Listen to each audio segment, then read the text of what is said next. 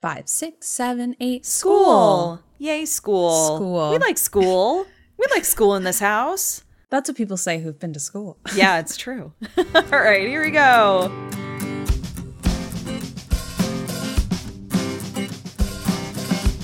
Hi, everybody. Welcome back to Gilmore to Say with Tara and Haley. I'm Tara. This is Haley. Hi, Haley. Hi, Tara. It's time to go back to school. I think most people are back at school. Oh, yeah, you're right. Because at this point, everybody's back to school. We've Yeah. talked about it before that, like, a lot of different parts of the country go back at different times. Yeah, I don't know internationally, but like I imagine that like, you know, I only know magical schools internationally. I don't know about real schools. I know. so, but I imagine most of them are back now and Yeah. everyone's in school or if you don't go to school because you're an adult. Yeah.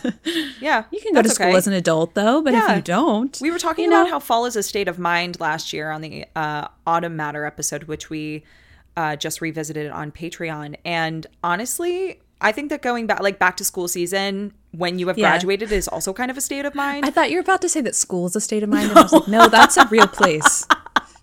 Did you No. um go? no, so my mom was a teacher for like 15 years. And even now, she still like kind of braces herself for back to school season, even though she's fully Yeah. not a teacher anymore. Well, there's just something so nice when you go to Target and you're like there for your own life, and suddenly you see the back to school section and you're like, I need highlighters and pencils and index cards that are pink for some reason. And you get a new journal and you're like, why do I need any of this? But it's like a deep seated need to have like fresh, brand new pencils, even though you write on your iPad all the time. Exactly. Exactly. So- so true. I did just get a new notebook, but like, again, I use my iPad, but I was like, it's back to school. Yeah. I need it. You need it. 100%. No, I support that. I think it's totally a frame of mind because, like, once you've exited that chapter of your life that most of us were in for what, Quite a while. 12, 16 ish years, like, I, I don't know. I love getting new things like new pencils, new notebooks. I love a planner. Like, oh, getting a Oh, new a planner, every year. That's still the thing I do. I love it so much. It's a lot of fun. Um, but before we start really breaking down We the back have to used a school, planner. Okay. I was about to say before we really get into the, you know, back to school on the show, Haley and I have a lot of things that we've dropped today. The first being the ball. Um I fully at like 11 a.m. got on with Haley to record. It's the Tuesday before. We're just like do do do do this do silly silly episode. goosey time. And I went, oh my God, I forgot to schedule the episode for today. So I'm so sorry for last week, uh, the Lorelai Eras episode. If any of you were hoping to maybe drive to work, go for a morning run, something. so and many people listen at like five a.m. they when it really do. And I was like, oh my God, Haley, I forgot to schedule the episode.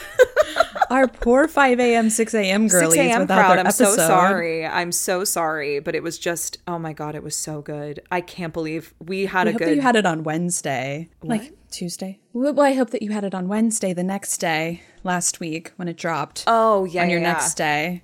Oh my A God. nice little exciting moment for a Wednesday. Gilmore to say at six I a.m. I cannot believe that I did that. It was just so funny. We hadn't come up with a name. Like genuinely, it was just like, oops. Yeah, But it's okay. we got there. We were a few hours late, but we made it. fashionably late. That's so Lorelai Gilmore. Yeah, but it was funny because we were talking about how we were gonna kind of start off this episode, and I said, "Well, we want to talk about how we dropped," and then Haley said, "The ball." I said, "Yep." No, Yeah, but but, but we picked it back up, put it back in play. But we also dropped our YouTube channel today. It is officially Yes. live. We kicked it off with an extended cut of Star-Crossed Lovers and Other Reasons to Hate Dean Forester, which was our very first episode way back in January of 2022. Right. And what's really cool about this version is that we have video attached to it. Haley and I used to record ourselves. We used to screen record ourselves FaceTiming each other. And we still had that footage from uh, early, it was actually late 2021 when we recorded. Yeah, It was it December. was. And Yeah. so uh, we still had that footage. So we thought, you know, to kick off our YouTube series page, that we would add that to the mix. It's very, very funny to watch uh, these two girlies who are starting a podcast together. it's not necessarily cringe in the way that like written in the stars our original podcast Oh was my but like cringe. listening back to us like you say like the welcome for the first time it's like It's a I little know. stilted. It's a I little know. uncozy, but like I think it's fun. Yeah, I think people enjoy it. The extended cut is only on YouTube. It video only on. YouTube. Yeah. But go ahead and subscribe because we will upload all of our audio episodes there. And then in two weeks, we will upload our first video episode. And going forward, after the 26th, I believe, all of our episodes will have a video component with them. And they will not look like star-crossed lovers and other strangers. no. that was us recording on our phones. We're actually going to be recording on our computers and it's going to look a lot cleaner. We have an editor now, so she's going to make us look great. Yeah. Also, like Haley and I said last week, we don't necessarily consider Gilmore Girls season to start on September 1st. We really are waiting for around the first day of fall. So we are starting our countdown to Gilmore Girls season today, and we're doing it with the release of this extended cut of Starcross Lovers. It's the first YouTube video to go up on our page, but it's not really our first official video. Like Haley said, we'll be releasing that on the 26th. So we're going to be doing a countdown to Gilmore Girls season with a giveaway um, because we have some really fantastic merch coming out for you guys over the next couple weeks. And in order to enter into our giveaway to receive our new fall tote, which is coming out on uh, September 22nd, you must subscribe to our YouTube channel. You must also comment on our extended cut of our Starcrossed episode with your Deanie feels. How do you feel about Dean? Tell us in the comments. That's the only way that we'll know that you're a part of the I wonder if giveaway. we'll get a lot of Dean sucks. I'll be thrilled. We'll also post it on Instagram so you can, uh, if you're driving, if you want to come back to it, you don't want to do it right now in the middle of the road. yeah, which we respect. That's okay. Please keep your hands on the wheel at two and ten. yeah, we'll definitely post something on YouTube about it, but we're really excited for people to enter this giveaway. We're really excited, like we said, to release our fall merch this year. And speaking of merch, we also released a merch drop today. We're just dropping things everywhere. Very excited to drop things. Um, we released our book club drop today, which we have Yeah. been planning for the whole summer, I think. We started planning this back in the spring. Yeah, because we were really excited about it because like one of our book clubs is called Reading is Sexy, of course, as a reference to Rory's shirt, where she's got the cutie little girl with the glasses on. And we didn't want to sell that version of the shirt. Um, so we were inspired by it and we became the cutie little girls with the glasses on, We did. We promoting did. Reading is Sexy. And I was I just loved it. It was I done know. by Emily Kelly, who did our winter gazebo last Mm-hmm. year, who also did our fall gazebo this year. And I just, I really loved it. I love the way it turned out. I know, me too. Me too. It's really Yeah. great. So you can shop our book club drop. It is on our website. It is live. We're Yeah. very excited and we hope you enjoy very- it. I'm very excited to put a sticker of myself and yourself on the back of my Kindle. What what cracks me up is that when you showed your family, they didn't know it was you. my mom literally was like folding the shirt. She was like, Who's this? What's Me. this from? And I was like, Mom, that's me. that's me. And she was like, oh, You're on a shirt. yeah. Yeah. It's just it's just a play on the reading is Yeah. sexy design, which we absolutely love. As a lot of you know, Rory wore that in season four when she was at Yale. Question mark? I think it was season five when they were doing cereal with the. Oh, maybe it is in season four. It's just because of her haircut that I remember. She's got the short hair. Oh yeah. Oh, I'm thinking of something else because I was thinking of when she gets the advice from From the, Branford, cereal girls. Cereal Girls about Totally. Logan. Yeah, Not totally. that one. No, no, no. Episode. Yeah, it's it's definitely one where the she has dining short hall. hair. And she is she's in the dining hall and she's wearing a reading a sexy shirt and we just loved it. So um, we're really excited about our new little design. And like we said, we'll be releasing more fall merch as you know the weeks go on for Gilmore Girls season. But the countdown to Gilmore Girls season is officially in full swing, Yeah. and we're so excited. Despite the fact that we did discover on Patreon when we revisited an autumn matter that last year we said that Gilmore Girls season definitively starts on September 1st. We literally So- said that. Haley was like, I usually am a summer girly and I really like to bask in the summer, but this year I don't want to. I want to just like, Whereas- it's September 1st, it's Gilmore Girl season. And then like to hear her talk about it so vehemently, like, d- like what, the day before, a couple days before, about how like, you're I'm like, no, I want summer. Summer is summer. until summer is over. And both of us felt that way. Both of us felt very Yeah. passionately like, you know what, it's still hot outside. I think for you, especially living in Georgia, it's going to continue to be hot outside. For me, being in New York, we have a heat advisory here today. Yeah. But my pumpkin candle is out. I literally took her out today. I'm starting to get ready. It's Yeah. again, it's countdown to Gilmore Girl season in my house and Yeah. on the pod. And I'm very excited. I will say, I won't tell you what it is in full, but our first YouTube video in two weeks is kind of helping you fall into your Gilmore Girls. Oh, I'm fall. so ready. I'm very excited for it. So Yeah. ready. We're going to release that episode and then we're immediately going to be going on our fall road trip road trip to Yeah. FanFest. I'm so, so excited. excited. It's going to be so good. If y'all are going to FanFest, please let us know. Tell us, please. Yeah. We want to know. We'll have little cutie um Gilmore to say things to hand out while we're there. We will. I'm making friendship bracelets. She is. I'm super excited. and they're super great. Let me tell you. They're great. I'm a great bracelet maker. She's a very good bracelet maker. They're very durable. Haley's Beatery Haley's Beatery. Coming soon. to an Etsy shop near you. Yes, exactly. Um. I love it. So she's going to be passing out friendship bracelets. We're going to have some um, merch discounts for people who are attending Fan Festival. Some little stickers maybe. stickers, some things that we're releasing. Uh, we love the design that Emily Kelly did for us. We can't wait to show you guys. So that is what's coming up soon. But speaking of book club, speaking of our book club drop, today it's time to talk about academia on this show, we did mention back to school. Everyone seems to be there if you're in school. or if it's a state of mind, yeah. back to school is a state of mind. or if you just recently bought a planner, which we should have done. Exactly. Um, but that's the thing is like one of the biggest themes on the show is school. I would say like in this episode particularly, I think like the way that I guess the conflict arises as we like dive into like academia on the show and like the relationship it each of the characters has. It's it's really like the three themes we can pick out is like money. Do you have it or do you not? Um or are you pretending you don't when you do?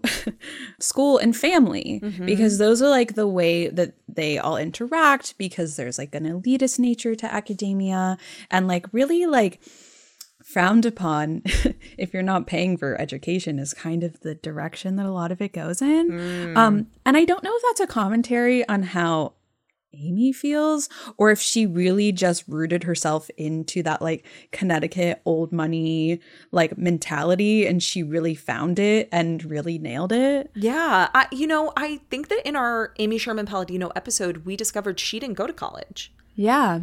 So I wonder if a lot of the feelings that she puts into Lorelai come from her own mind's eye because she chose not to take that path. I can so clearly in my mind hearing Rory say, You didn't go to college. Yeah. Oh my God. I completely, you're totally right. You didn't go Yeah. to college. Oof, oof. I'm so ready to get into this. There's so much to say. I have to tell you, I spent this morning at my local coffee shop, and which I haven't done in a while, but like we haven't had to like really sit down and like step by step plan for an episode like this because of the strike in in a second. And so I love a lot of it from our big honestly from our big giant heads. Um we've done a lot of it from our brains. So like it's been a minute since i sat down and i'm like okay step by step how has academia like really influenced this show? Because there was just so much to sift through.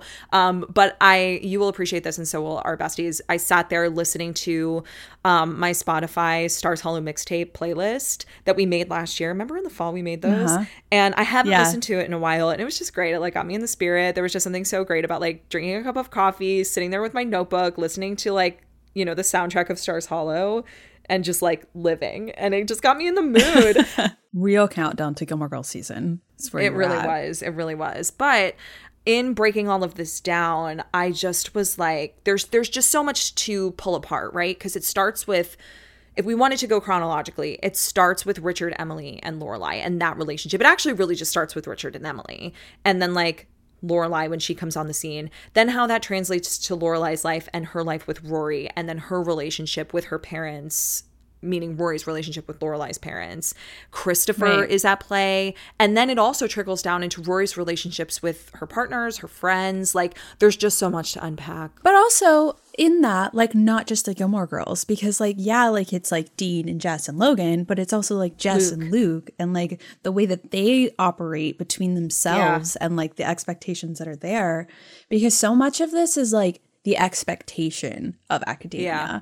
as opposed to like the real desire to learn because it's like a like as we start with like Emily and Richard it's like such an elitism to education mm-hmm. that I don't think that like either of us have really experienced because like I grew up going to public school I went to like went to University of Georgia, like public school. Like I didn't Yeah. like at no point was I in any sort of like situation for like a private education. Mm. And I think that that is something that like is really valued by these mm, people mm-hmm. because it really seems to be the only path to getting to the hallowed halls of an Ivy League. Yeah. And like, I don't really know where that comes from when we get to it with the Lorelais, but it's so easy to define when it comes to Emily and Richard. Totally. And on the topic, you know, before we really get into it, on the topic of your relationship with academia and school, did you ever feel pressured by your parents to do really well? Literally never. Like, But was that I because just- it you, was- you already really wanted to do well for yourself, do you think? yeah, I think that I had like the the only time that I've ever felt pressured was when I got a B in reading, and I was like, absolutely never again, and I never mm-hmm. did. But that was like in the third grade, so like the, the internal pressure started early. Yeah. But it was like I would say there was like an expectation of like I wanted to live up to my siblings because I have two older siblings who were very smart, who did very well in school. And I was like, I'm like classic third child where I was like, I'm smarter than them. I can do better than them. Like, watch me go.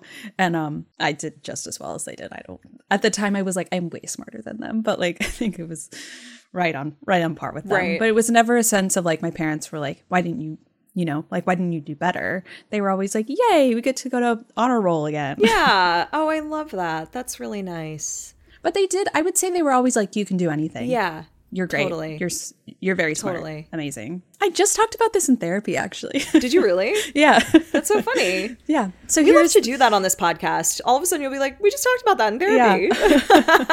and my therapist was like, "I love that for you," which is like Yeah. exactly where you were. Oh my gosh. what about yeah. you? It was a journey. I was very uh, advanced when I was a kid, and so I think my mom very deeply valued education.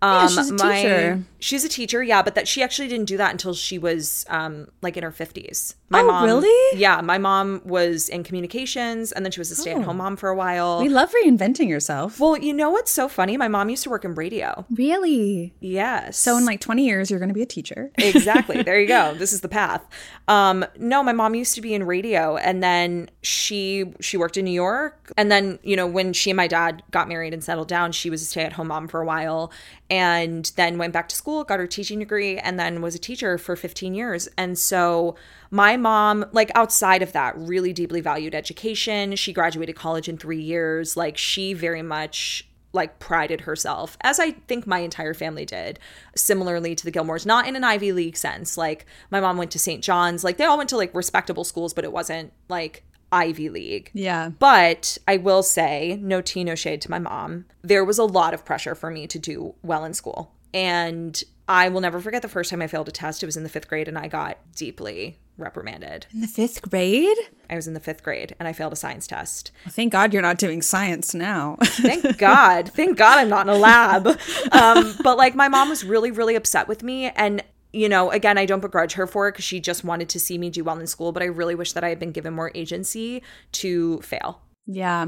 and to understand that like getting a bad grade is part of life. And I think now my mom would totally understand that. Yeah. But there was a lot of pressure on me to do really Yeah. well in school. I didn't care so much, especially when I got to high school. I really didn't. I was like, I'm a theater kid. I just want to like sing and dance and have a good time. Uh, you know what I mean? Yeah. I just No, want to have a I silly goose time. I feel like that relates so like both of our experiences relate so plainly to Gilmore Girls because like I feel like in the sense of like Lorelai of like if your parents overvalue something to and I wouldn't say overvalue maybe that is like too like extensive of a way to explain it because like Yeah. if they overvalue it then they're going to reprimand you for the way that you're like yeah, not valuing it in the Yeah. same way. I think that that's the thing. I remember my mom, like, you know, she got really upset with me. And then we had a very calm conversation about it, like later that night, where she was like, Look, I have failed things before. Like, she definitely like came back down from how upset Yeah. and disappointed she was, which was great. Unfortunately, like in times in the future when that would happen, it didn't it didn't really go like that like she just she valued education so much and i i totally understand that mentality especially because i think it's very generational and i think again we see that in gilmore girls but yeah, I I just liked school. I really enjoyed it. It just was not I did not value it as much as I valued my art and singing and dancing and like that goal for me was like I don't really know if I necessarily need this in order to get to where I want to be.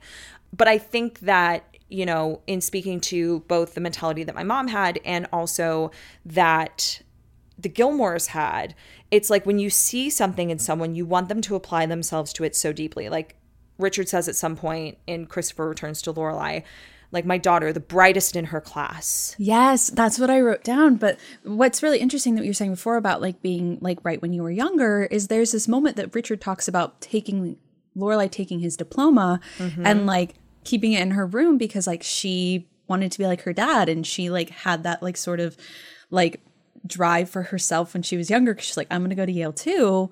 And then we have this moment in Christopher Returns, and he was like the brightest girl in her class. And I had to mm-hmm. tell all of them that she was pregnant. Yeah. And it's like, oof, because I know. I don't think we ever get like a full like breakdown of how Lorelai felt about school when she was no, in it. We really don't. All of the like references she has to school are like I was in between science classes, like waddling down the hall because I was pregnant, like whatever. Like that's kind yeah. of how she talks about it. She always jokes about it.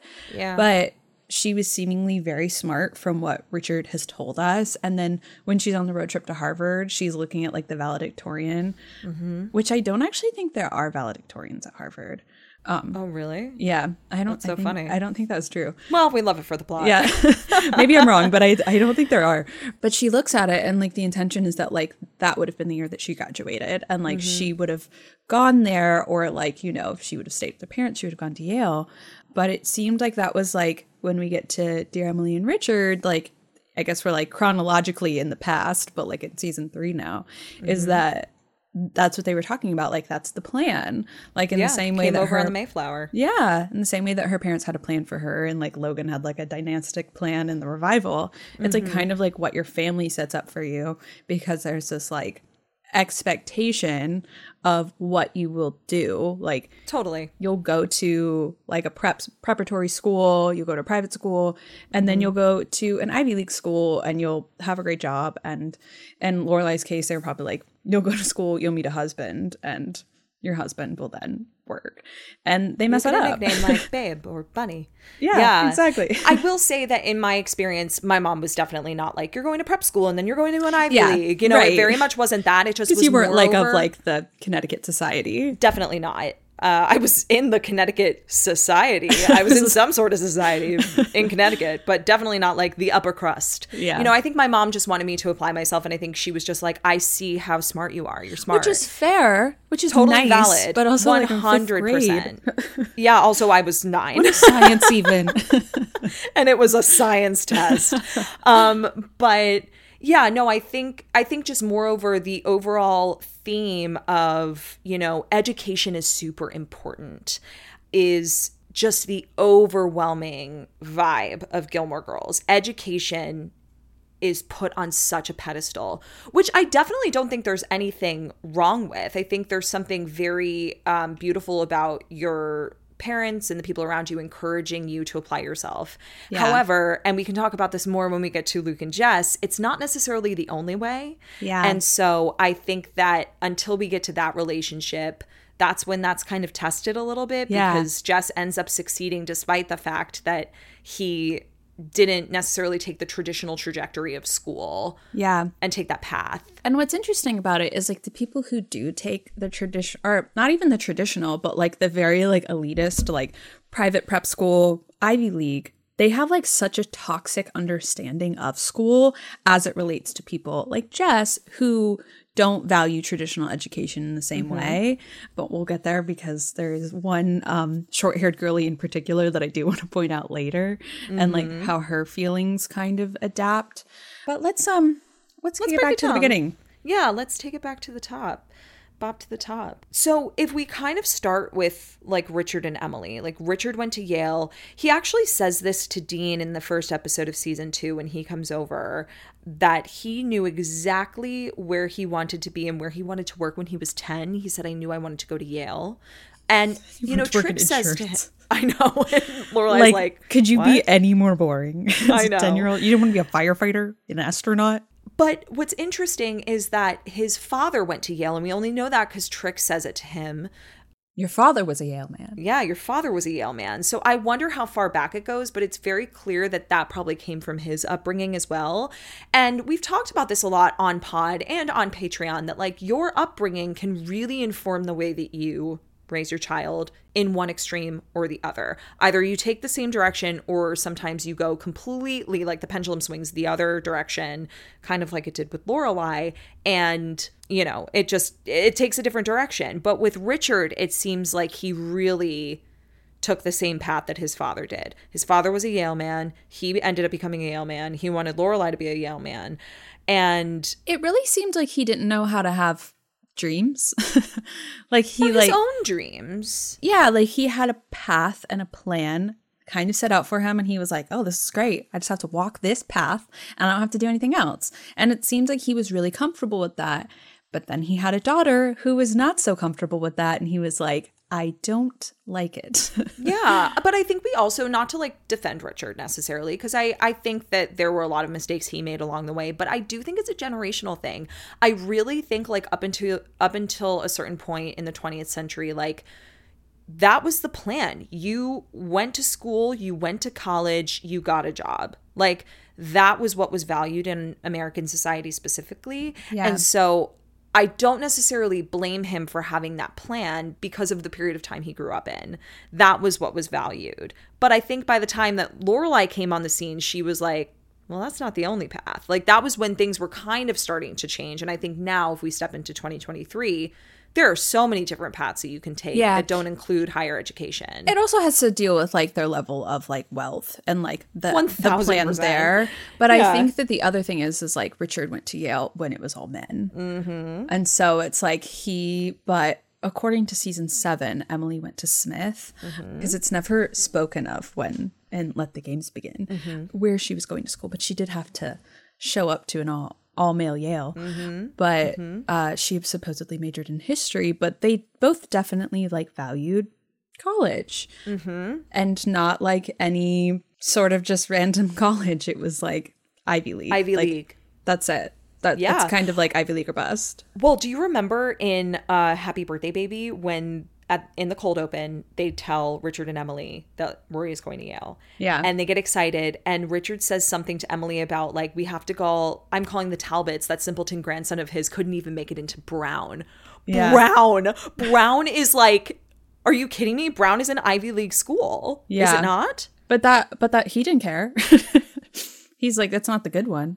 I just love that he talks about it as if it's literally like shit. But like that's the thing is like it's like at that level of like where they're at in like like upper society. It's like yeah, like I'm gonna shit on this person who didn't get into a school that was like as esteemed with like the reputation that like hmm. that this one has. So it's like you know for Dean hearing someone got into Brown, oh my Wow. god. you know, Insane. but like Richard, he's like ugh. Wasn't Brown. Yale, wasn't Harvard. What can Brown do for you? Nothing. Literally.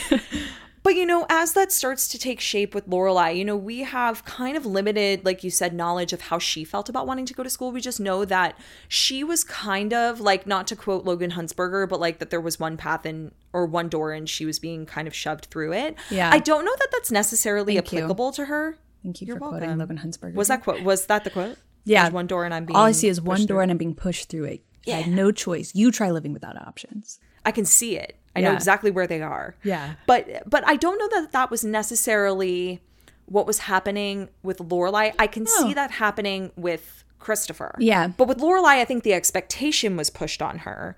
And I think that Richard saw this moment that he explains to Rory and let the games begin. You know, your mother was 10 years old. She ran into my office and said, I'm going to Yale, and Yeah. took his diploma and wouldn't give it back for six months. And like, you know, I think that he saw that and was like, amazing. She wants to go to Yale. Amazing. I knew what I wanted at 10. So she knows what she wants at 10. And so I'm never going to let her change her mind. Or I don't have to worry about her changing her mind because I didn't. yeah. you know and it was interesting to me because i didn't put two and two together until i actually looked at the dialogue and i was like oh when i was 10 years old i knew exactly what i wanted when your mother was 10 years old she knew exactly what she wanted or so i thought Yeah. And the thing is, is like getting pregnant is like a huge shift. And like we see her a little bit before she does in Dear Emily and Richard. Mm. And she, again, like doesn't like talk about the way that she feels about school. It's more of like how she feels about her parents and what they expect from her.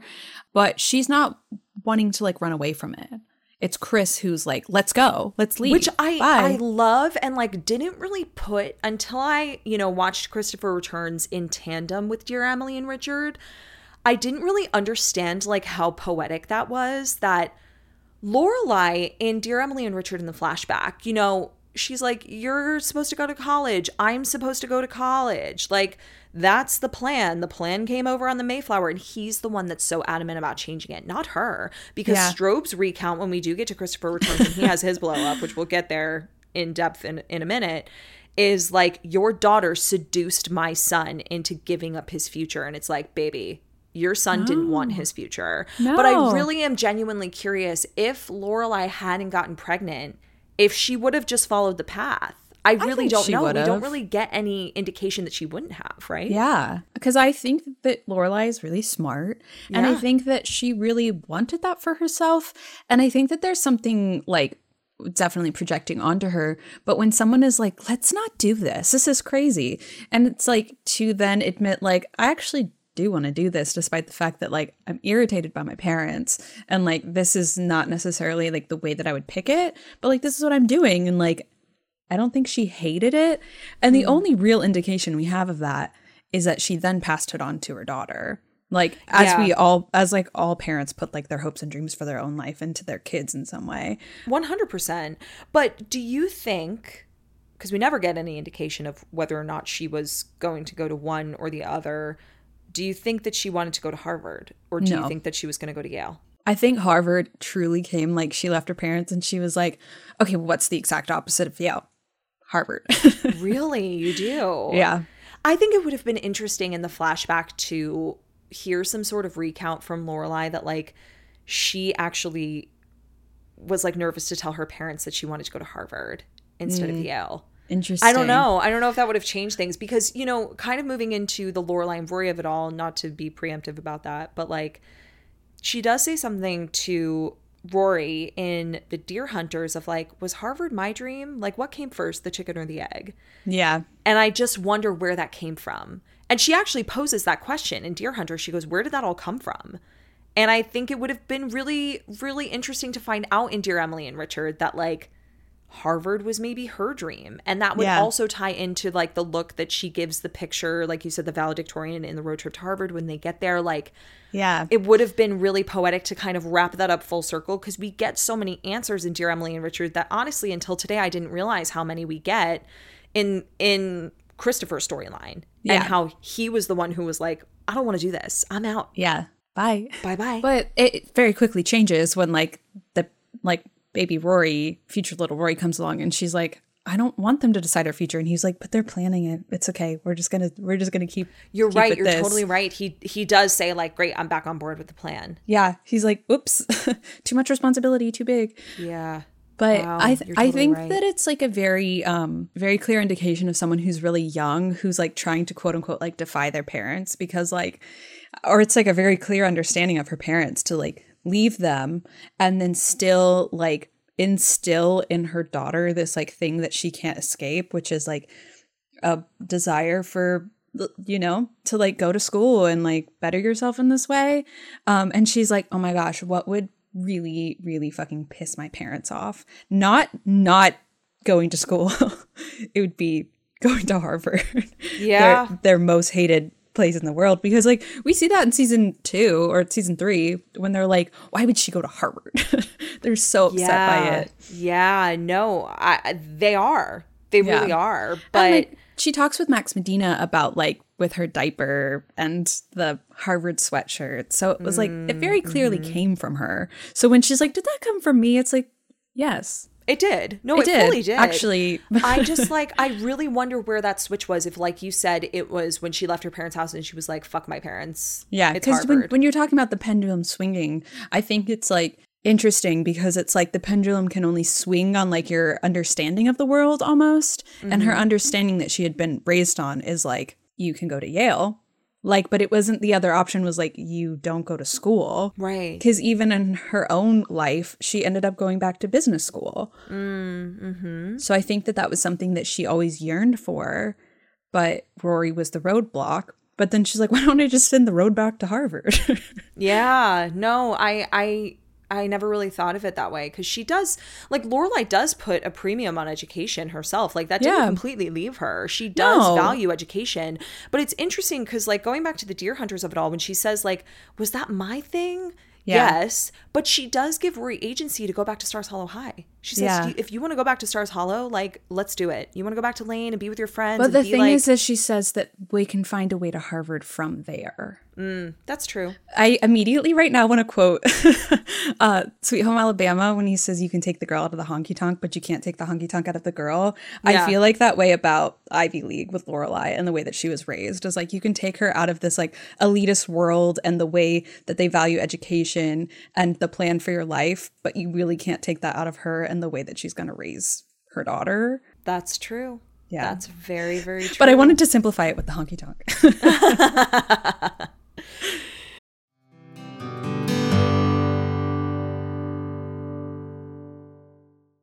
I don't know what it is, but cowboy boots are magic. Since they've arrived, I've worn my Tecovas boots almost every day. I have the Annie in Midnight. I know you have the Annie in Bone. I do. But they make me feel so powerful because, of course, it is my dream to be a cowgirl. Yes, I know this about you, but I also know you've told me that you wear them while you write your book. I do. I wear them all the time because I also wear them when I get dressed up or when I'm sitting at my desk recording the podcast because they make me feel so bold and brave and like I can do anything no matter how I style them. Tecovas has carried forward all the time honored traditions and quality that you find in a great pair of cowboy boots, but they've innovated on comfort, style, and service with boots for men and women handmade from the most premium leathers. And if you dream of being cowgirls like us, or you're already Western to your core, Tecovas is the perfect brand to start with because they believe in Western for all.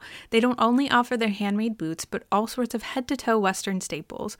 Perfect jeans to go with your boots, pearl snaps, bandanas, and cowboy hats. You name it, and they'll get you outfitted.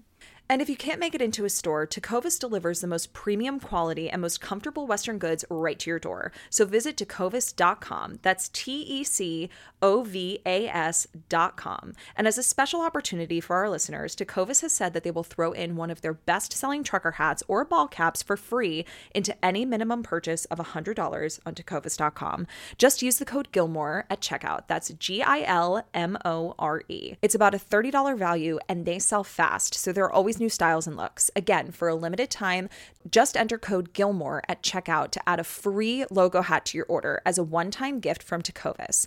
Only at tecovas.com. That's T E C O V A S.com and point your toes west. Haley, I feel like most of our followers already know that we don't really drink alcohol, but we do love a fun beverage. Oh, we do. Both of us think a fun beverage and a chill night is the epitome of a good time, especially when that drink is a recess mood, which is a delicious sparkling water infused with functional ingredients like mood lifting magnesium and stress balancing adaptogens, so you can relax without the alcohol. I drink mine every night while reading, of course.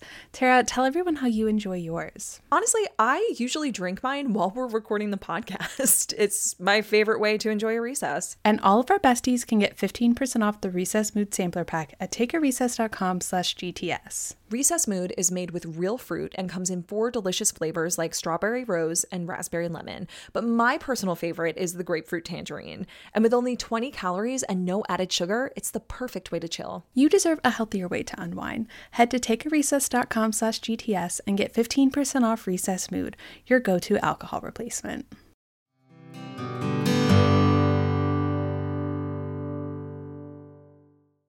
I agree with you though. I think that Lorelai's like upbringing really did inform, you know, what she wanted for her daughter. But what I find interesting about what she says in the Deer Hunters is that like she gives Rory that agency to go back to Stars Hollow. But like you said, it's still the goal is still Harvard. Yeah. But you know, when you fast forward to the end of season five and she's like, I'm not going back to Yale next year, Lorelai does not give her daughter any agency to No. take a step a step away. And that's Yeah. so fascinating to me. She's like, go to given- Harvard, go to Princeton. Yeah. I just I understand why and again we can we can get there when we when we get there. because like it's moreover about the fact that one man told her she couldn't and now all of a sudden she's just like killing her hopes and dreams and like setting them on fire but I, I get that i get where lorelai was frustrated it's just i wish it had been dealt with from a different approach and a different angle of like you're not giving up on school Yeah, which really just shows how like deeply rooted that was for her. Exactly, exactly. But before we get there, you know, getting into how Lorelai and Rory's relationship was really built on this foundation of like like you said, the the di- like in diapers and the Harvard sweatshirt and and everything. Like I I kind of am taken back to the pilot episode when Lorelai comes in and she's like, Sookie, she got into Chilton. She can finally have like everything she's ever wanted and I can resent her for it. And Yeah. we can have a true mother daughter relationship. Like Harvard is mentioned instantly. Yeah, That is why I wonder if there's a little bit of like, I wanted to go to Harvard. yeah, Like- I I definitely think so. I don't know if well, going to Harvard, that's kind of like where like where's the birth of Harvard in all of this, and like hmm. I think I still think it's kind of like it's the opposite. Yeah. that there was really no you know other indication of why she chose that, but in that like she can go to Harvard now. Why do you think Chilton came about? Was it because she had been at uh, Stars Hollow High for a year and was like, she is literally acing every single thing. She needs to be challenged. She's not going to get into Harvard from this. And she was like, I have to, we have to find a new way. Do you think Rory found Chilton? Do you think Lorelai did? Was she not like, great oh, question. Hanlin Charleston, he knows Biddy, his wife, who's friends with my mom? Yeah, because I mean, like, especially being from Connecticut, and even if I wasn't from Connecticut, we would know this. There are tons of of prep schools. Yeah. I don't know. I have to imagine that it's kind of on the path that you were just starting to explain that like her teachers were like, look, she's acing every single test. She's not challenged here. Yeah. Um, if you really want to get her into an Ivy League school, she needs to be in a private prep school. And Yeah. Maybe that's kind of what she heard. Or like Lorelai Smart, she probably is like, also, Lorelai probably went to a private prep school you know, before. honestly. Honestly, So but that's like- so interesting. We never really explore that on the show because we meet them like because of when we meet them. Yeah. We don't get to see the, you know, why. the build up to why Chilton. Yeah. It's just immediately like she got into Chilton. How are we going to pay for it? It was Exactly. never of like a thing of like, why Chilton? This is what we're picking. We know that it's really expensive before we're even applying to it. Like, did they think she wouldn't get in? Yeah, no, I, I'm so fascinated by that question. I'm curious what our listeners think about that. yeah. Would love to know. uh, yeah, I, I don't know how they got there and how they landed on Chilton specifically. I think a lot of people have also s- like posed this question because of the flashback, or actually maybe it's not just because of the flashback. If um Lorelai and Christopher went to Chilton, which I don't Yeah. think they did. I don't think so. Lorelai would be a lot more like when I was at Chilton. Exact, exactly. Because like in like uh, those are strings when she wants to like carve her initials into it, she would have carved her initials long ago. One thousand percent. Yeah. Um. So I wonder where she and Christopher went to, went to prep school. Yeah. because it wasn't else. Chilton. Well, maybe she didn't want to go send Rory to where she had gone. No, I be probably wouldn't either. probably still the teachers that were there that saw Lorelai Exactly. pregnant. she definitely wouldn't have met Max Medina. Ooh, Oh. but picture the irony of like falling for a teacher that teaches at a school that you used to go to. that would be really interesting. Um, but I'm I'm curious to know what our listeners think about that. Like which like do you think that Rory did that research? Because that would have been really interesting if Rory really wanted to go and like presented to it. this hmm to this prep school and her mom was like fine we'll figure out a way because then it packs more of a punch of like lorelai didn't really want her to go to a prep school because she went to a prep school and she saw like you know the kids that she used to go to school with and like Yeah. the influence that it had and like stepping into this new um you know sector of society that connecticut has I do wonder though, because like as much as Lorelai would be able to like know what those kids were like, she was also very much one of them. Like she would have been raised with them, so I don't think that she would have quite grasped like Rory's perspective of like coming in from a small town, not being raised in this, even though the mm. school is being paid for by the people who are just like all of these other kids' parents. Mm-hmm. She's still kind of an outsider as much as she is a Gilmore insider. So I think that even like Lorelai's expectation of it would always be kind of skewed because she's Yeah, seemingly totally kind right. of cool, like funny. Yeah. So, Yeah. I don't know. That's That's so true. I didn't Yeah. really think about that. But like I think that, you know, we kind of brought this up I want to say in last week's episode in like Lorelai's eras because we were talking about how like Rory presented this like I'm not like other girls kind of persona. And before Lorelai was a mom, I do think that Lorelai also kind of had the I'm not like other girls, but she actually was not like other girls. Yeah. I think that she was like Rory, but maybe like a little bit more outspoken, a little bit oh, more Oh, for sure. personality. Oh yeah, no, definitely had more of an edge to her, I think, than Yeah. Rory did. But She's always more like snarky, sarcastic than her, anyways. Yeah, but that's why I wonder if like she very much marched to the beat of her own drum kind of situation when she was at a school like Chilton. But you're right, like just upbringing wise, she was like a lot of those kids and like didn't Yeah. have the small town perspective at all until she moved to a small town and raised her daughter there. So Yeah. yeah, it's very interesting. But I, I do think it would have added a little extra flavor to the fact that Rory then all of a sudden didn't want to go to uh to Chilton upon meeting Dean. This like That school it was, she like- selected. Yeah, like it would have been interesting if Lorelai was like, "This was your idea. This was Yeah. your idea to go to school, and now you don't want to do it. Like you don't know what I just had to go through to get you into this school." Yeah. I don't know. It would have been really interesting. It would have been really interesting. Yeah. It was But- too they were too focused on the fact that she was like, I just like bared my soul to my parents. Like I just sold myself to them to get you money for this. Like Yeah. we have to go drink martinis every single week. but in that, like the presence here that we kind of briefly mentioned is Chris. And mm-hmm. like I don't know that like when they were in school because of like the flashback in Dear Emily and Richard that like Chris didn't seem to want to be in school. I don't know how smart he was. I think that he was only on this path because Straub said so. And then it's not until like Rory's coming along that he's like, okay, I'll go be, I'll go work for your dad and this will all be fine. And no worries. This is all going to happen just fine. But it doesn't. Like, that's not what their plan is. But he also doesn't like help raise Rory. Lorelai does it on her mm-hmm. own. And like, regardless of the fact, regardless of why you think, like, regardless if you think that Laura like kept him from her or like how that went about, it doesn't matter. Chris did not continue on in the way that he was expected. Well, that is really the crux of all of it, right? Because I I pulled out the like the transcript from Christopher Returns, and Straub says our son was bound for Princeton. No, no, no, no, no, no, no. You have to say it like Okay, I'm Straub says it. Our son was bound for Princeton. oh my god! I was like, Every Okay. time it's like my son is bound for the Iron Throne. yes, exactly. He was meant to wear the crown. Yes, it's Princeton, that's my dude. Exactly what it. Princeton. It's like no, It's I don't mean to disparage Princeton, but No, like Princeton's great. great but- school, but like you don't get a sword there. Like 100%. Actually, before I even read that quote, I'm glad I got my Stroby feels out. Yeah. He says to Lorelai, if you had attended a university as your parents had planned and as we planned in vain for Christopher, you might have aspired to something more than a blue collar position. But then he goes, Our son was bound for Princeton. Every Hayden male attended Princeton, including myself, but it all stopped with Christopher. It's a humiliation we've had to live with every day, all because you seduced him into ruining his life. She, She had that siren. baby and ended his future. Yes. But then when you flash forward, flash back into Dear Emily and Richard, you know, Lorelai's the one saying, You're supposed to go to college. I'm supposed to go to college. And then you're supposed to work at your father's firm and get a big stick to shove up your butt. You can't change the plans. The plans came over on the Mayflower. Like, yes, Christopher, then when she gets pregnant, is the person to be like, No, like their plan sounds pretty great.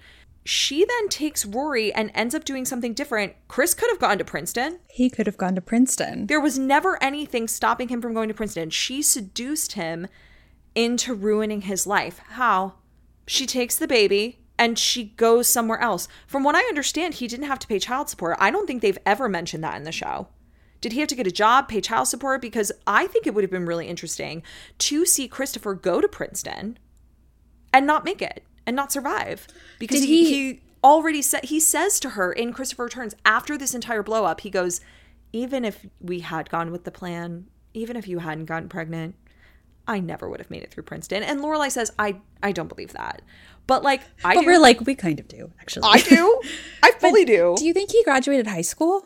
Like, do you think that this threw him off completely? Do you think he Oh. like maybe that was like you seduced him, he lost like the path, like he didn't end up graduating school, and so because I never really hear about Chris going to like any other college. Like, not that I can like recall that like he went to like a community college or like state No, school or any option. It was. Princeton or literally nothing. Nothing. Um, no, you're totally right. I don't know if he graduated from high school. They never talk about that. I wrote that down here. It's weird because like we never really hear about Chris's outlook on education except for that one snippet that he gives Lorelai and Christopher returns like I never would have made it through Princeton. And of course what we get in the flashback in Dear Emily and Richard. And then in season six, when he's like, I'm rich, let me pay for your school.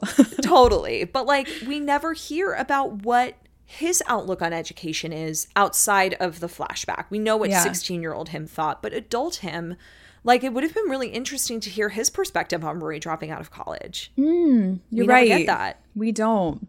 He's never considered. They're like, he's not going to help. God. Mm, well no i mean and they were in. also like on the outs with him because of what happened in wedding bell blues but right. like that's just very interesting to me that like there's a world in which Rory could have run to her dad if they were on better terms Ooh, don't throw a what if into the middle of this. I had to because like she could have yeah. and he probably would have welcomed her with open arms because he was like Just running off to her papa to be like, neither of us value school anymore. He's like, Yeah. wait, amazing. Exactly. I'm probably playing video games. Come inside. truly i'm watching teletubbies in one room and Split I'm playing video games in the other but yeah i I, I just it's it's the one perspective that like beyond again the flashback and like that little snippet in season one we never get like his perspective to rory on education i guess we get a little bit of it in the revival yeah. You know What's he doing in that office? Probably nothing. He just collects a paycheck. He's just but he very much says to her, like, here I am. I ended up exactly where I thought I wasn't going to be, but I'm Yeah. here. I ended up doing it. So, yeah, like Christopher's journey with education is also a lot of hearsay in the same way that it is with Lorelai. Like, our parents had such high hopes for us and Yeah. we didn't take the paths that they wanted. And I think the only reason we can more clearly define Lorelai's is because of where Rory ends up. Because like a two year old doesn't want to go to Harvard. Two year old doesn't know what Harvard is unless someone is like instilling it in them. And so mm-hmm. it's like kind of the way that she ends up where she is. I think it's like Lorelai passed her the baton and Rory, who was very intelligent, ran with it. Whereas with mm-hmm. Chris, no impact on this girl whatsoever. So we can't really project any of these ideas onto him because mm. does he have any ideas? Who's to say? Honestly, not I. Yeah. But I do think that the reason we, of course, get more of Lorelai's perspective is because of the relationship with her parents that's so prominently in the series. I mean, that is the series. Yeah. And she's the main character. So, of course, Yeah. we get more of a glimpse. But it's so interesting that despite getting more of a glimpse into her, we still only know just a little bit more about her and her relationship with education than we do with Christopher. Yeah. I think that it's clear that she values it because she does go back to school. We don't know. Chris doesn't seem to have done that. I don't think so. No. And it's like something she entirely does. She seems to pay for it for herself. And she's only doing it because she has a dream now about going and opening an inn. That's true. It's kind of like all of this now has come from herself. Mm-hmm. She made it happen and she graduated and her parents were incredibly proud of her. One of like the most beautiful Emily, Richard, Lorelai moments is when she graduates school, which Yeah. I also always think is very indicative of the way that they're like proud of her because like it's very rare that they express pride in her and it really only has to do with like I mean we call season seven fan fiction, but Richard at Rory's graduation is like this is as much as it is for her as it is for you, and so I think that there's this moment of like are they really only expressing pride in her when schooling is involved? Their mm. expectation for her that she didn't fulfill when they wanted her to, now she is later in life. I think it's more about that. And of course, the education of, like we just said, was so deeply instilled in them. So they deeply instilled it in their expectations for their daughter. But I think it's moreover just getting to see her fulfill something that they never, you know, they, a dream that they kind of let die a really long time ago. Yeah. It's, it, it, that's so true. Like it's, it's just very deeply ingrained into all of them. And I really wonder how Rory will do that for her child, especially given where she lands. Yeah. They'll go to Yale. Both of her parents did. You think so? Yeah, because Logan's the father. No, no, no. I know, but you said Oh. they'll go to Yale. I don't know. I don't know. Maybe not, but like I, I I think that like um I actually pull back on that. I don't want to get like too prematurely into Logan, but I do feel like Logan, who was only given one choice, Bound for Princeton. and like the same way that like Straub was like so dramatic about it, it's very parallel. Mitchum, like he like grabbed that boy around the throat and dragged him through the plan. Well, I think that adds into the parallels between Christopher and Logan Yeah. in a lot of ways. I know that it's meant to become full circle. Well, when we get to the Logan episode, which is incoming, Coming I have a lot to say about that. Coming fall of 2023. It is coming soon. Get ready. Just prepare yourself. Prepare you. as I am a month in advance. Yeah. But I don't know if Logan would like take that, like not to get ahead of ourselves, but like Rory and Logan, like they saw how hard that was on Logan. And even if Rory Yeah. was kind of like, how hard are you fighting it? Like I think at some point she does recognize that like he really only was given one choice. I think that he would then try to instill in his daughter's son, we'll say daughter, that she kind of it's your choice, Ace. It's your choice, baby Ace. I don't know why I said that. to like do whatever she wants and like make her feel like the world is at her fingertips because like it kind of is like her dad or I'm sorry, I got over baby Ace. It's your choice, baby Ace. Oh, your choice, God. What if they named their baby Ace? I would hate it. Lorelai Ace Huntzberger. Wow. Baby Ace. Yeah. Oh my God, I'm obsessed. Sorry, go ahead. You can finish your thought now. I'm sorry. I just I needed just- a second. That's like because like he's like super fucking wealthy and like the world is at her fingertips in a lot of different ways. I don't think he would ever then be like, You're gonna go to Yale. I think he'd be mm-hmm. like, as he says to Rory, like, be a journalist, be a doctor, be a clown. I think he'd be like, literally do anything. Interesting. Okay. The world is open to you. But it might be Rory. I don't know, who's more of like, no, she needs to go to Yale. I don't know because know. of where she ends up. I, I don't know. Like I don't know. It I would think be that really Logan would be interesting the one being like, to see play out. whatever you want to do. Yeah, like in the same way that Chris is like, I'm rich. I know. No, you're totally right. I think that he wouldn't want to shove his child through the same door that he was shoved through. I, I fully see that. You're totally right. But speaking of the boyfriends, you know, we kind of talked about this at the beginning that Rory's relationships with her partners and just her partners themselves all have very different relationships with education. You Yeah. know, starting with Dean, I don't think that was something she ever thought about because she was 16 and it was her first, you know, high school boyfriend. Yeah. And even when Richard kind of brings it to her attention at the beginning of season 2, She's I still really think she's like very offended and she says like he's very special. Dean is so special. yeah. I don't know why she says that, but like she is We um, have different definitions of special, Rory. yeah, she's very adamant that he Yeah. is special and has other skills, which he definitely does. But Dean actually seems to be the one. You know what I realized, and like not to defend Dean, you but like love doing that, though. I sometimes do. I realized that, like, in looking at it chronologically, like, Sadie Sadie is when, you know, Richard deeply lays into him about the fact that he, like, doesn't get good grades. So why is he with his granddaughter? In Hammers and Veils, he says one of the most offensive things by saying, like, I don't, I don't care about Harvard. I'm not going to Harvard. I could give a shit about Harvard kind of thing. And I'm like, like, it hit me today. I was like, oh, did you say that because, like, you were like just recently deeply laid into about the fact that you're not going to go to a school like Harvard? Oh, Like, maybe. is that where this is coming from? Could be. I think it's really coming from the juvenile, like, spend Yeah. time with me. Why are you not spending time with me? Yeah, rather than, like- Harvard. I don't give a damn about Harvard. Yeah, it's hard because like you would want your partner to be like, you care about Harvard, so I care So about I what care, you care about. Harvard. But he's Which he does get there at the end of the like- episode, but like he's Yeah. just so blinded by the fact that he just wants to hang out and watch a movie with his girlfriend, typical 16 year old. But like Yeah. I always get down on him for saying that, forgetting that at the episode before, Someone he literally told him that. is like deeply laid into and kind of like I don't know, just like really torn down. I'm not it- excusing it at all. No, but it feels like maybe this is the first time that Richard is meeting someone that like doesn't have that aspiration or not, has not had that like instilled in them, and he's like, wait, wait, wait, huh? Excuse me? People like you exist Yeah. in my home. The thing is, is that if we go back to that episode, Sadie Sadie, when Richard walks in and sees Dean for the first time, he has no frame of reference as to what Dean's education is. Yeah, just very tall. He very instantly sees him and is just like, hello. Yeah. I think that maybe that's more of like a they told Rory she can invite a friend, and here's like a boy. And like boys mm. ruined his other daughter, not his other daughter, his only That's daughter, his not granddaughter. and Lorelai Lorelai speaks to that. So that's so true. But Yeah. yeah. it was just so interesting that he like very instantaneously was like, "Hello." I was like, Richard, man. But at this point, like I guess like the thing with Rory is like it's hard to break her down as cleanly as like Lorelai or like Richard or Chris because it's like the whole journey of the entire show is Rory in school.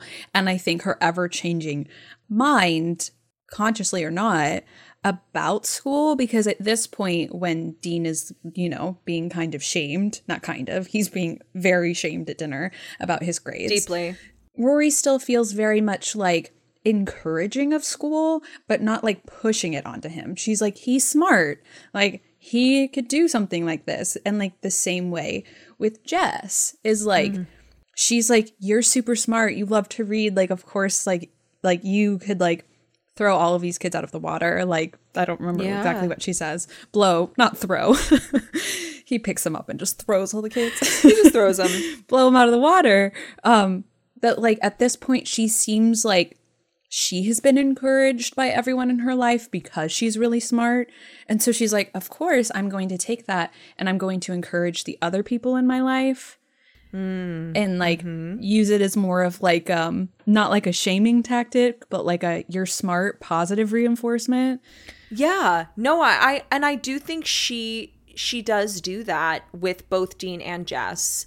I, I'm curious if you think she does that with Logan or if she feels like he doesn't really need it because he's at Yale and like it speaks for he itself. is here. Um, I don't think that she's very good at encouraging Logan at all, actually. Oh. Because the thing that I want to talk about in our Logan episode is that, like, I think I'm more Team Logan than Rory ever was, but Oh, sure. we will get there. I see that. I totally see that. Yeah. But yeah, no, I think that, you know, kind of taking it back to Dean before we really get into Jess. Dean part one, she is that way. Dean part one and Jess, I would say. Yeah.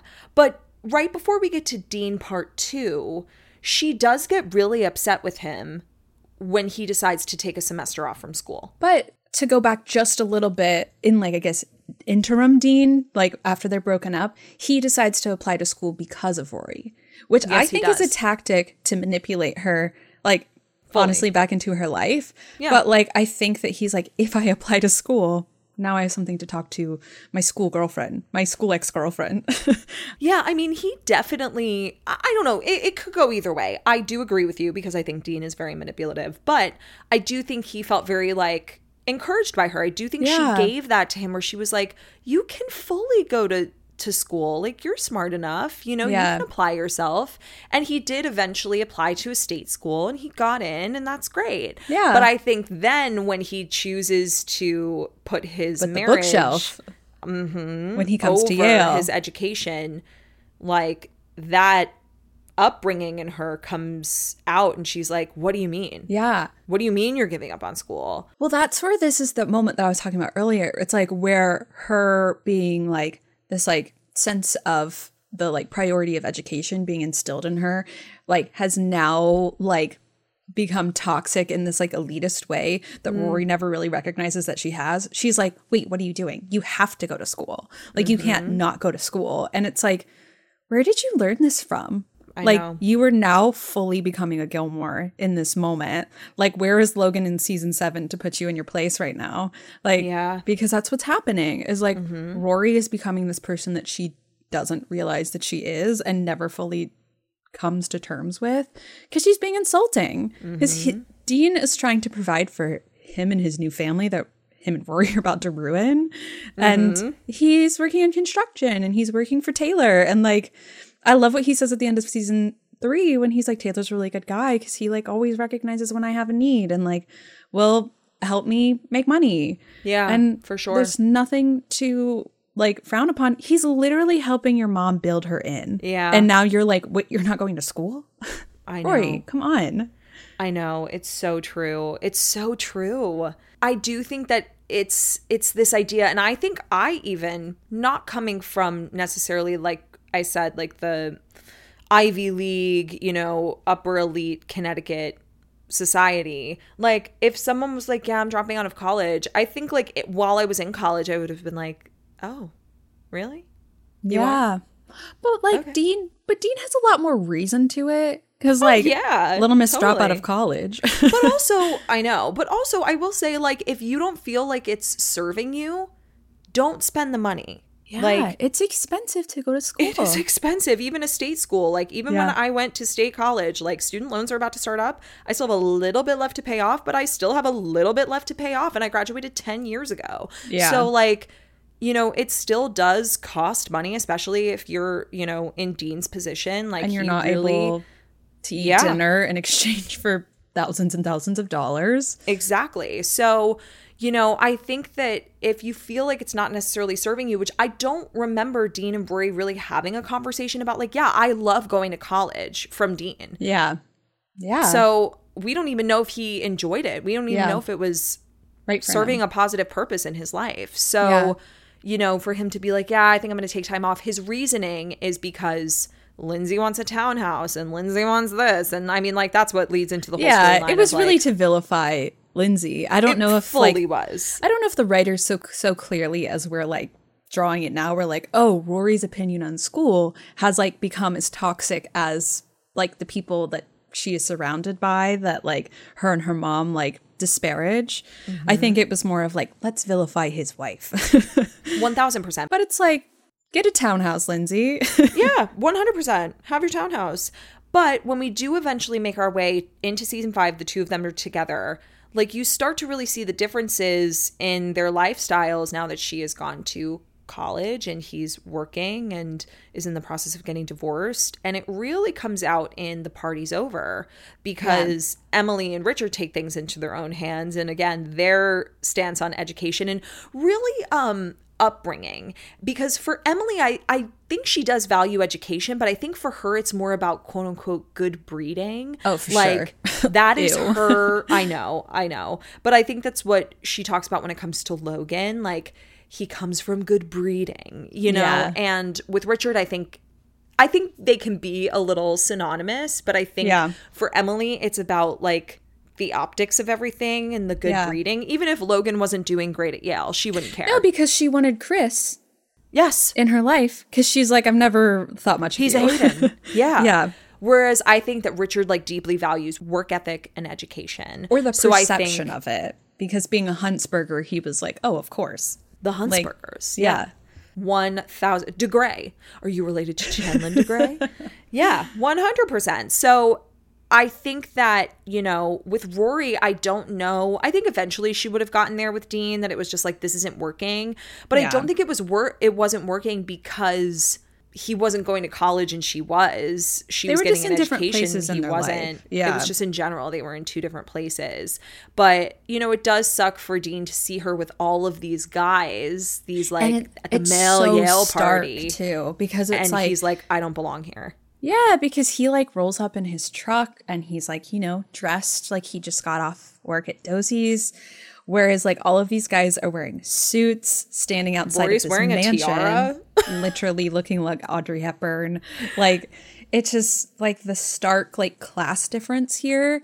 Like it's beyond just like education. And she's just he's like I don't belong here. Do I? And she's like Dean.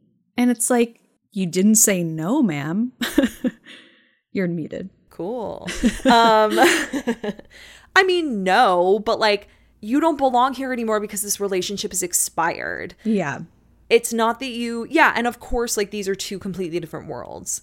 But like this relationship has run its course. oh it was lo- it is it is expired long ago It expired l- a long time ago. we should have thrown this from the fridge quite some time ago quite some time ago. It's been sitting in the back of a fridge for a long time. Like those still here. sandwiches that you tried to feed your girlfriend earlier when you didn't read her article. oh sorry you said you and I was like Me? what I'm talking to Dean. when did I eat a sandwich no, but it's, you know, it, it's more about that.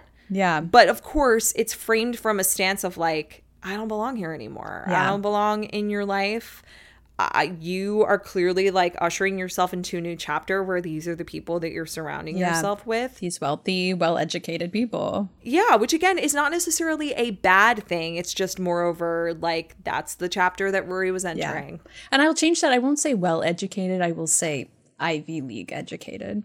Because whether or not these kids are going to class and are just staying there because Which of I really the is donations. I think it's genuinely debatable. Who knows? Because Yeah. one of the biggest like ways that I blew up on TikTok was actually comparing the way that Dean and Logan reacted to Rory's article in this episode. Because Dean was like, "Yeah, I've read it.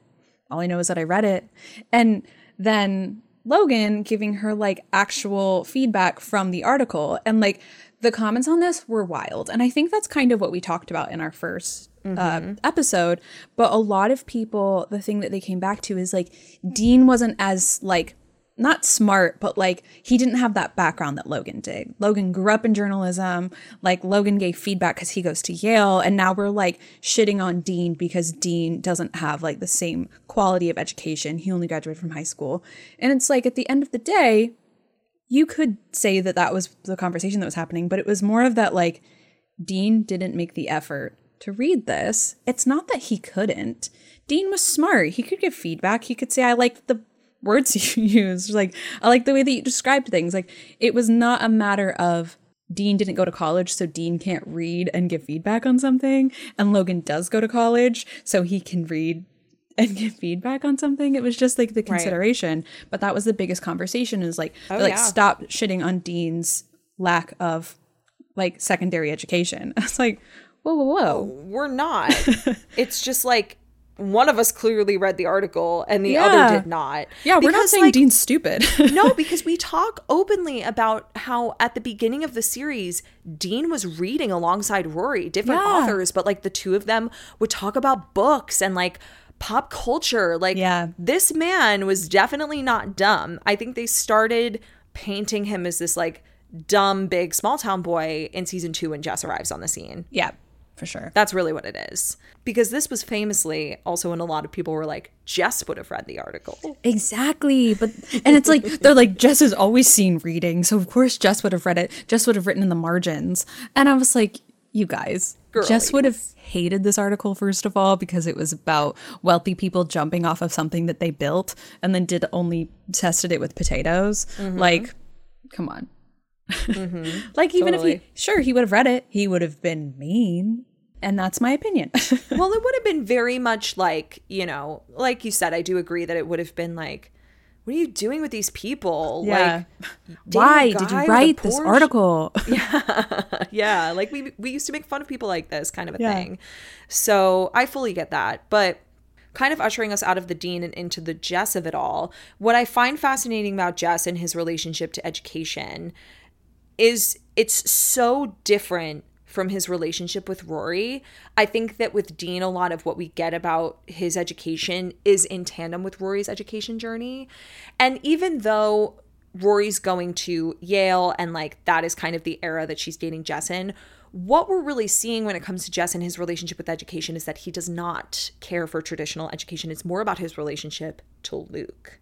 Yeah. I love. I love that. Yeah, and that's the thing is like it's Lorelai had it instilled in her. Lorelai instilled it in Rory. Like n- no one was doing that for Jess. And like if no one's like teaching you that as you get older, I mean, I'm not mm-hmm. saying that like if you have never had like a parent that has instilled education in you, there's like no possible way that you could find that on your own. Totally not true. That is the mm-hmm. case with so many people who are like, you know, first generation college students who want to make that happen for themselves. Mm-hmm. But like, I also don't think that Jess ever had any interest in it beyond that, you know? Like he loved to read, but that never and like he was very clearly like a curious learner, but like never cared to like formally find that anywhere cuz he's like the history teacher coaches football. Like what am I going to learn from them? Totally. And it really isn't until Luke, as you said, that he finds any sort of maybe not value in it, but like respect for Luke,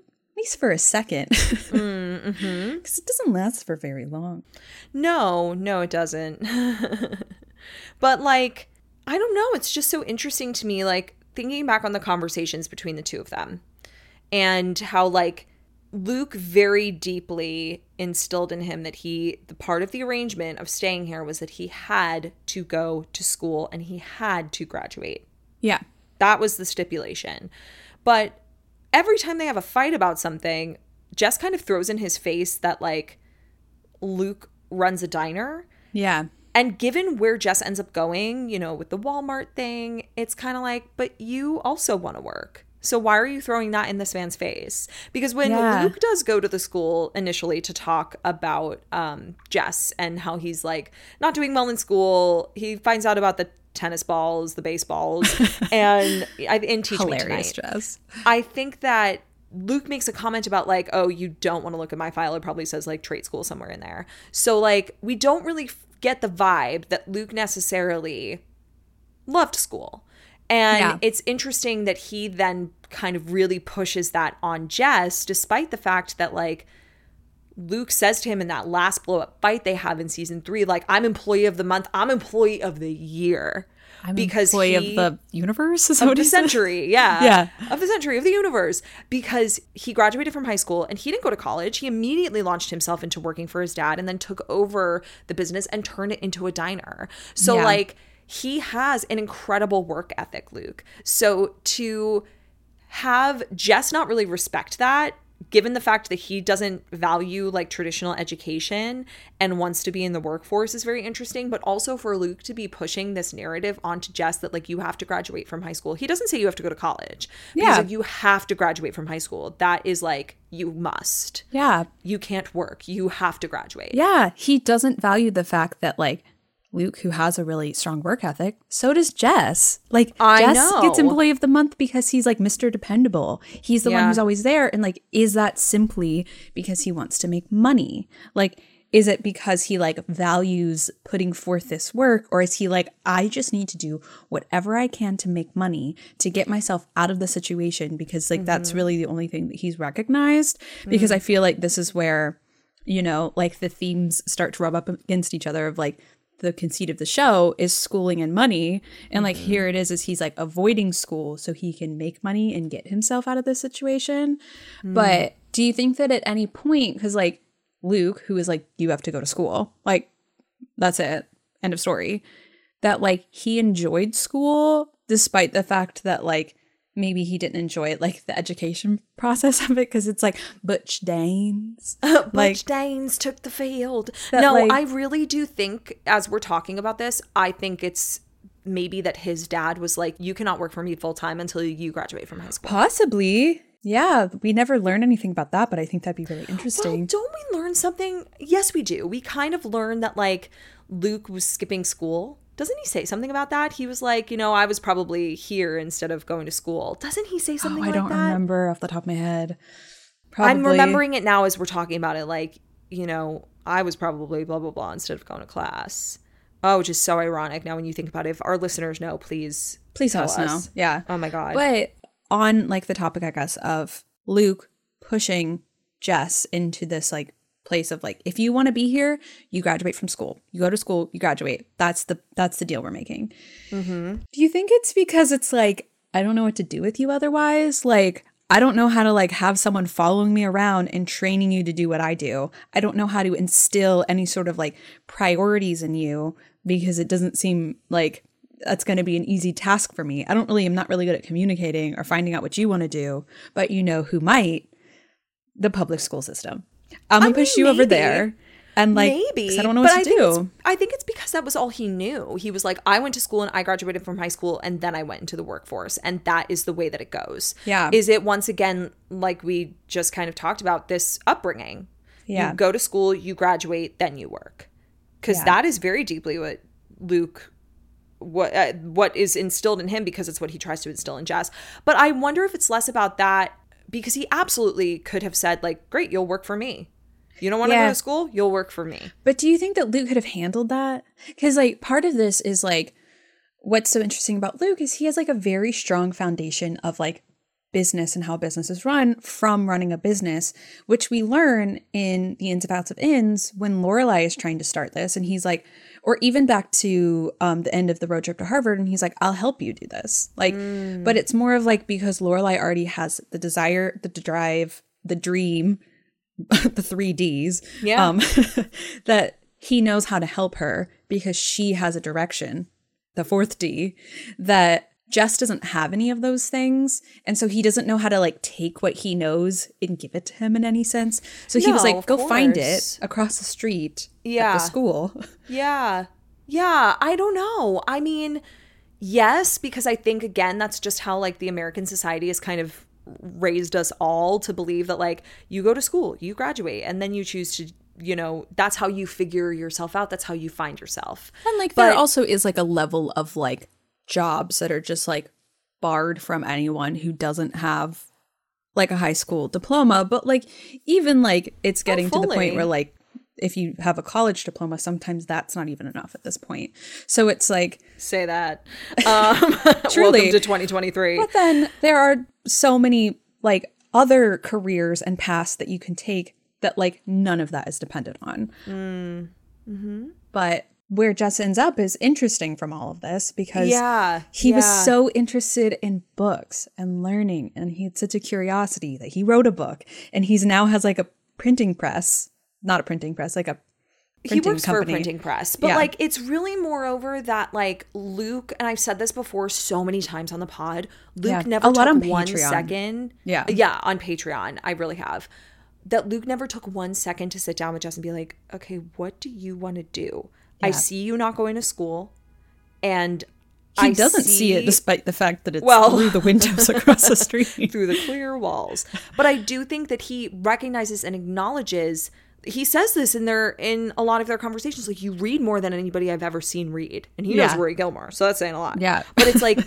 you read multiple books. What's not clicking here? And so like I just don't think that Luke like a lot of people, I mean, I I explained kind of my situation growing up. It's just like that was the way they were raised. Education is super valuable. It still is. I'm not I'm Yeah. not trying to knock education, but it's like that was the formula.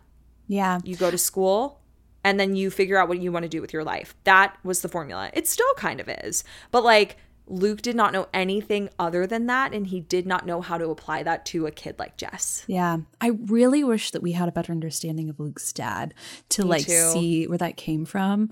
Um, they didn't expect that we were going to dive that deeply into it. Um, No, but, I I do wonder if Luke had aspirations to maybe um like go to college or like maybe be a professional athlete because he was so good at it, but he couldn't because he had to go work for his dad and Yeah. take over the business because his dad was so sick. interesting. And Liz, But I did. guess if he did, maybe uh, maybe that's why he pushed school on Jess so hard ooh, because he was like, I didn't get to do this, so I want you to figure out what it is you want to do and I want you to chase it. But then like why didn't he like sit with him and really figure that out with him? I don't know. do you think that any of it in the same way that like Lorelai instilled this in Rory because she wanted it for herself? Do you think that he starts to instill this in Jess because he wanted it for Liz? And so it's like now what he's doing is he's like, Your mom fell off the path, but you won't. I won't let that happen to you. I won't let you end up in this existence where she's just popping from place to place to person to person Yeah. without any stable sense of life. I'm going to mm. be the one that instills that in you. You're going to go to school. You're going to figure out what you want to do. And you're going to have the sort of life that you deserve, that your mom should have had, that your mom Yeah. should have given you. And I'm going to be the one to make it happen, despite Yeah. the fact that I don't know how to make it happen.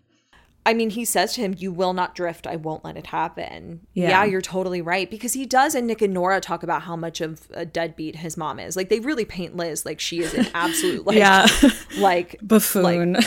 living on the streets, has no idea what to do Yeah. with herself. And then we meet her and we're like, This lady? Um, She's kooky. she's kooky, but like, she's yeah. she's not kind of the she's not the picture that I had in my mind. Yeah. It's kind of like Rachel, like the way they describe them, and then they show up, and I'm Yeah. like, oh, hello. Um, but with yeah, I, that's a very interesting question to pose, Haley. I really. I really think that there's a lot of there there. But I will say that like Luke was super disappointed in Liz. As soon as she graduated high school, she was out of here, is what he said. Didn't care that my dad was king. sick. Didn't care that the business Yeah. was failing. Like it didn't matter. she left, she abandoned. So it's just so interesting to me that like he then kind of ends up with a little bit of a self-fulfilling prophecy in Jess that like as soon as the high school thing wasn't working out, he's out of there. Didn't Yeah. care that like Well, he you know, told him. all he said, things "Well, then you're gone." That's true. He did say, then you got to go. And we've posed this question. I wonder what his plan was. If he expected for Jess to leave, or if he had a plan to, like, the next day kind of be like, look, I know that we got heated last night. Let's figure out a plan." Whoopsie. LOL, sorry, buddy. Oopsies. Well, Um, I think that's so interesting, though, if that's kind of where Luke's perspective comes from, because then at that point, it kind of seems like Lorelai is the only one who, like, went to school for her, like when she went to mm. business school and like made it happen for herself.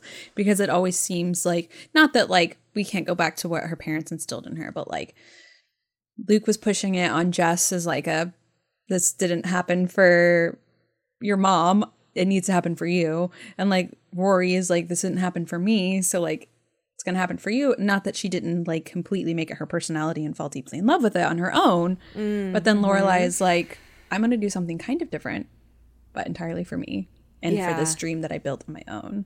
Right. which is interesting. Because even So like when we get to like logan like i mean i think dean was kind of on that path to like i'm gonna do this because this is something that like rory got me excited about and then he falls Mm-hmm, off and then logan is doing it because mitchum has like a little leash around him I know. tracking so tracking true. him through college So true. Yeah, and you know the Logan of it all, Rory going to college, Paris, which we know, haven't we even touched touch on on. Paris. That relationship was deeply impacted by, you know, educational standards. I think that's something that we have to say for our episode next week. Because there's just so much to say there's Oh my literally God. so much left to go on I about. knew when we got on here, I was like, I have so much to talk about here. There's just it, it because, like I said last week, like the educational component, that theme is like almost like its own character. Like Yeah. it really does have such a heavy hand in a lot of the through lines of the characters' journeys Yeah. and relationships with each other. That I think I knew that we were gonna yeah have a lot to say about it. So like speaking to fall, like I feel like fall stories always kind of have like, or not always, but part of it is they have this theme of academia. And so Mm. people are like, why is Gilmore Girls a fall show? And it's because school is focused on throughout the whole year. So but it feels like such a fall thing. Like it's Totally. like light academia is kind of like one of the genres that you could put Gilmore Girls in, which makes it so cozy fall. Because Mm-hmm. even though back to school is fall time, something about being in school eternally I kind of feels like fault. Totally. Totally. So, we're going to be talking about that next week. And we also want to hear from you guys. We would love to hear about your opinions on what we talked about this week. We're going to do a little Gilmore to consider. Or any questions you have about the college years, about Paris, Logan, anything that mm, happens for definitely. Rory dropping out of school. Definitely. Include that, and we'll have a Gilmore to consider segment at the end. And we'll have more to say on that in the next episode.